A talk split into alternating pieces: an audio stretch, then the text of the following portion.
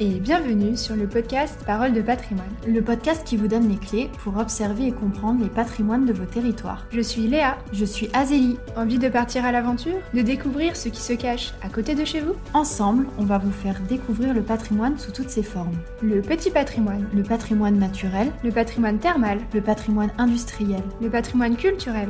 Retrouvez-nous une à deux fois par mois sur une thématique qui vient décrypter un des aspects du patrimoine, en format duo ou en format invité. On vous donne nos meilleurs tips et nos recommandations pour vous faire partager l'envie de partir à la découverte des différents patrimoines de vos territoires. Et c'est parti pour l'épisode du jour.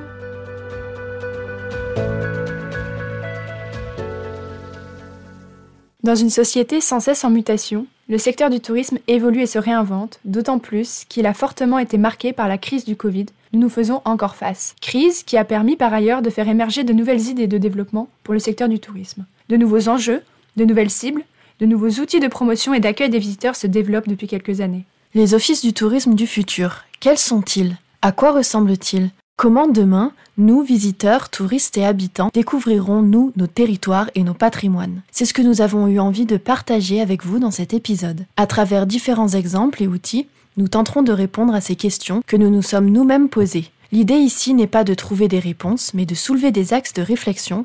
On vous laisse avec l'épisode. Parmi les nouveaux enjeux auxquels le secteur du tourisme doit faire face, nous retrouvons en tête de liste l'écologie. La France est la première destination touristique mondiale depuis les années 1980. Bien que cela soit particulièrement favorable à notre économie touristique, cela engendre des problèmes d'ordre écologique, notamment lors de la surfréquentation des sites. À savoir que le secteur du tourisme représente 6 à 8% des émissions de gaz à effet de serre. S'ajoute à cela la construction des infrastructures d'accueil sur les territoires, qui impactent les paysages, la biodiversité et favorisent les problèmes climatiques suite à l'artificialisation des sols les grands orages dans le sud de la France par exemple. Surtout que l'on retrouve un grand déséquilibre entre les territoires en termes d'attractivité. D'un côté, de nombreux sites touristiques et territoires concentrent la majeure partie des touristes. C'est le cas des territoires marins, des grandes villes, des sites patrimoniaux de grande renommée, qui font de l'ombre à d'autres territoires, plus méconnus ou mal connus. Une des solutions sur la surfréquentation de certains sites serait de favoriser l'attractivité d'autres lieux connexes, mis à mal par la suractivité de certains territoires. En plus de favoriser le développement des territoires, cela permet de diminuer l'empreinte écologique en évitant la construction toujours plus importante d'infrastructures nuisant au même site. En parallèle, on trouve de plus en plus d'initiatives en faveur d'un tourisme plus responsable, dont nous avons déjà parlé en partie dans deux de nos épisodes dédiés au slow tourisme, où nous définissons également la notion de tourisme durable et de tourisme de masse. On retrouve également le manifeste du tourisme responsable rédigé par ADN Tourisme à l'occasion de son premier congrès qui s'est tenu en juin 2021 et qui met en avant 10 engagements forts et 20 actions concrètes en faveur d'un tourisme plus durable pour nos territoires. À travers ce manifeste, la Fédération encourage à la sensibilisation et à la formation des organismes et des acteurs du secteur touristique sur l'empreinte écologique, mais aussi en avant un tourisme plus inclusif pour toutes les populations et favorise la mise en place de projets innovants.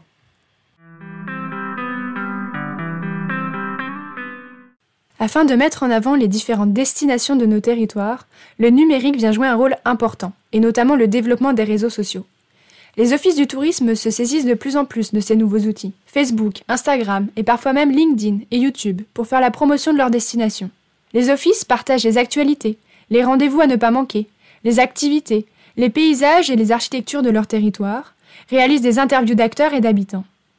À chaque territoire sa spécificité, et à chacun sa manière de communiquer. Et aujourd'hui, cela peut faire la différence. Si la promotion est bien réalisée, les habitants et futurs touristes sont motivés pour venir visiter les lieux enthousiasmés par une belle photo, découverte par hasard ou par les activités proposées. Les habitants deviennent ambassadeurs des lieux, en les mettant en avant grâce à la localisation ou au hashtag. Et les visiteurs immortalisent leur visite en postant sur les réseaux un selfie, souriant, heureux de pouvoir partager ce moment avec leurs proches ou leur communauté. L'entreprise de communication We Like Travel propose un baromètre des différents territoires basé sur leur communication digitale et leur présence sur les réseaux sociaux. Le baromètre possède plusieurs classements par région, par département, par ville et office et à l'international. Il propose une note globale et en fonction de l'activité sur Facebook, Instagram et Twitter comme réseau de référence, on retrouve un classement spécifique pour chacun des réseaux en fonction des nombres d'abonnés et selon l'engagement de chacun. ce qui fait varier le score et la position globale de chacun des territoires. L'Auvergne arrive en tête des régions devant la Côte d'Azur. Au niveau départemental, on retrouve la Touraine et le Morbihan, et par ville, la Plagne et la Clusaz. Ce qu'on remarque, c'est que sur les réseaux, les territoires ruraux côtoient les grandes destinations et valorisent ainsi leur territoire, qui accueille de plus en plus de touristes chaque année. L'enjeu ici est de ne pas devenir des futurs lieux de surtourisme, mais bien d'équilibrer la présence des touristes partout sur le territoire.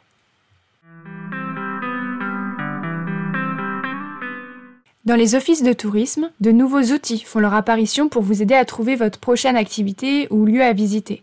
Il est aujourd'hui de plus en plus fréquent de trouver des tables tactiles aux offices du tourisme. Leur intérêt? Le visiteur peut parcourir le territoire à vol d'oiseau, découvrir les spots à visiter, trier les destinations selon la thématique qui lui convient. En quelques coups d'œil, il découvre le champ du possible pour ses visites. En cas de fermeture, ces dernières sont fonctionnelles 24 heures sur 24 et 7 jours sur 7, ce qui permet de faciliter l'accès à l'information. Mais aussi, ces tables tactiles sont un support très utile pour accompagner les agents d'accueil dans leur discours et montrer directement aux touristes les différents lieux qu'ils peuvent découvrir à proximité. On peut retrouver également des circuits de visite, des jeux, selon les dispositifs mis en place par le territoire. Le petit plus, c'est qu'il est possible de récupérer le parcours prédéfini sur place directement sur votre smartphone grâce aux applications connectées. À l'Office du tourisme Creuse Sud-Ouest, on retrouve par exemple l'application Roadbook, disponible partout en France dans les offices partenaires. Le visiteur peut co-construire son parcours et ses visites avec les agents d'accueil et repartir avec directement dans son smartphone. Ces outils peuvent être accessibles en amont des déplacements pour redéfinir vos activités lors de votre séjour grâce à des rendez-vous d'échange à distance avec les conseillers séjour. Autre outil novateur, les chatbots, qui permettent d'assurer une interface client en permettant aux touristes de s'informer à toute heure du jour ou de la nuit. Il s'agit d'un programme informatique doté d'une intelligence artificielle associée au traitement automatique du langage, ce qui lui permet d'échanger de façon naturelle avec un être humain, aussi bien à l'écrit qu'à l'oral. De plus en plus développés pour favoriser l'échange entre la machine et l'humain, ces agents conversationnels permettent de proposer des activités et circuits personnalisés, d'informer les visiteurs, d'adapter les demandes au profil des utilisateurs. Il ne s'agit alors plus seulement de robots donnant des informations de première nécessité, mais bien de nouveaux collègues des agents d'accueil. Le numérique ici ne vise pas à remplacer l'humain mais à l'accompagner. Il peut être particulièrement intéressant en cas de faible fréquentation des offices pour continuer de transmettre les informations, même en cas de fermeture, ou, à l'inverse, de permettre de désengorger les files d'attente en cas de forte affluence. Au cœur des nouveaux enjeux, l'émergence d'une nouvelle prise de conscience, celle du rôle de l'habitant dans la promotion de son territoire. Nous l'avons vu précédemment, l'habitant peut, grâce aux réseaux sociaux notamment, promouvoir son lieu de vie et ou ses visites directement en ligne. Mais aussi, sur place, l'habitant est lui aussi demandeur de découvertes à côté de chez lui. Et parfois, ils sont les moins bien informés de ce qu'il se passe localement. Depuis l'émergence du slow tourisme, un nouveau regard sur nos territoires émerge, celui que l'on porte sur nos territoires de vie. Nous cherchons toujours plus à aller plus loin, sans prêter attention aux richesses qui se trouvent juste devant nos yeux. Avec le slow tourisme, par exemple, qui encourage à prendre le temps, à aiguiser sa curiosité et à rencontrer les habitants des territoires, le tourisme local prend de plus en plus de sens. Dans ce nouveau contexte, les offices du tourisme ont un rôle à jouer, en adaptant leur discours, en prenant en compte la présence des habitants. Hors saison, par exemple, de nouvelles activités peuvent être proposées aux locaux, pour animer certains lieux, mais aussi ces derniers peuvent être d'une grande aide pour conseiller les touristes sur les choses à découvrir à proximité, pour raconter les petites anecdotes, pour partager les bonnes adresses. Vous avez peut-être déjà entendu parler des Greeters, mais qui sont-ils? L'idée des Greeters est originaire de New York et a été créée en 1992 pour favoriser la découverte locale des villes notamment et à plus large échelle des territoires. Les habitants, amoureux de leur lieu de vie, partagent gratuitement les anecdotes, histoires et lieux le temps d'une visite de 2 à 3 heures en petits groupes de visiteurs. Aujourd'hui, les Greeters sont présents un peu partout dans le monde, dans 130 villes et régions. À travers une visite personnalisée, les visiteurs découvriront la ville au-delà des guides touristiques et en dehors des sentiers battus, tout en pouvant échanger librement avec un local. Une expérience immersive, donc, pour découvrir un lieu ou redécouvrir son lieu de vie grâce à des passionnés. Mais aussi, de plus en plus d'offices du tourisme développent des projets interculturels où se côtoient habitants et touristes. C'est le cas de l'Office de tourisme Val-de-Garonne, situé dans le Lot-et-Garonne, dans un milieu rural à l'écart des grands flux touristiques. L'exemple du tiers-lieu touristique de la halle de Clérac est né par le constat très habituel du manque de fréquentation touristique dans les bureaux d'information en milieu rural et hyper rural. Ce n'est que quelques centaines de visiteurs qui passaient la porte de cet office. Mais depuis 2018, les touristes qui visitent le village de Clérac trouvent un point d'information touristique qui sort de l'ordinaire. La halle est un tiers-lieu où les habitants, les visiteurs, les locaux se retrouvent l'animatrice du lieu commence par proposer un café aux visiteurs qui passent la porte de la halle, puis les installe à une table en compagnie de quelques locaux, de jeunes ou de retraités, qui profitent eux aussi du lieu. L'animatrice fait le contact et encourage les deux parties à échanger, parler de Clérac et donner de bons plans à visiter. Les habitants deviennent donc eux-mêmes ambassadeurs de leur territoire, ils parlent de leur ville à ses visiteurs qui recherchent les bons conseils. Les habitants recommandent, conseillent et valorisent les endroits pour les séjours de ces visiteurs. Le café, lui, est en tarif libre comme les autres boissons, et au milieu du local, entre les canapés et les tables dépareillées, on peut faire des jeux de société, consulter des infos touristiques ou profiter des jeux d'arcade. Ce tiers-lieu touristique est un des premiers tiers-lieux en Nouvelle-Aquitaine où la coopérative des tiers-lieux est très bien implantée. Sur l'été 2018, la fréquentation touristique a été multipliée par 3, atteignant 1500 visiteurs pour ce lieu. Pour décider de la réalisation de ce projet, des rencontres avec les acteurs locaux se sont multipliées et ont montré que le village a besoin d'un tiers-lieu pour plusieurs raisons dans ce milieu rural. Il y avait donc une nécessité de création d'un lieu de rencontre, ainsi que l'intérêt pour les élèves du lycée d'enseignement professionnel qui n'avaient rien à proposer pour ses élèves internes le mercredi après-midi.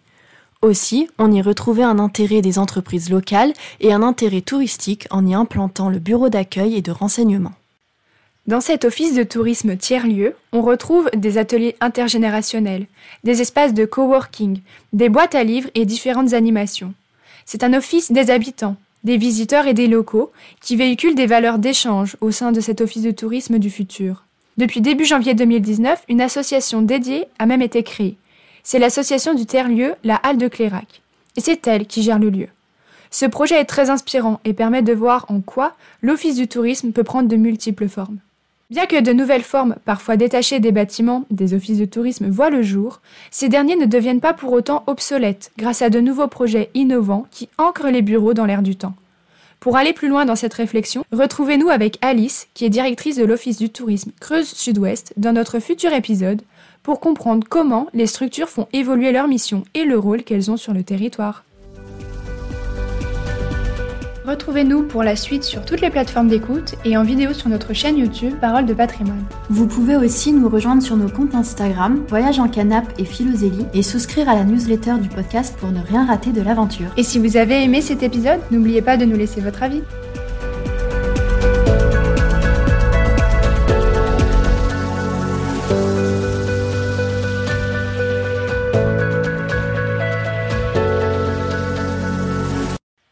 Dans cet office de tourisme tiers-lieu, on retrouve des ateliers intergénérationnels, des espaces de coworking, des boîtes à livres et différentes animations. C'est un office des habitants, des visiteurs et des locaux qui véhiculent des valeurs d'échange au sein de cet office de tourisme du futur. Depuis début janvier 2019, une association dédiée a même été créée. C'est l'association du terre-lieu La Halle de Clérac. Et c'est elle qui gère le lieu. Ce projet est très inspirant et permet de voir en quoi l'Office du tourisme peut prendre de multiples formes. Bien que de nouvelles formes, parfois détachées des bâtiments, des offices de tourisme voient le jour, ces derniers ne deviennent pas pour autant obsolètes grâce à de nouveaux projets innovants qui ancrent les bureaux dans l'air du temps. Pour aller plus loin dans cette réflexion, retrouvez-nous avec Alice, qui est directrice de l'Office du tourisme Creuse Sud-Ouest, dans notre futur épisode, pour comprendre comment les structures font évoluer leur mission et le rôle qu'elles ont sur le territoire.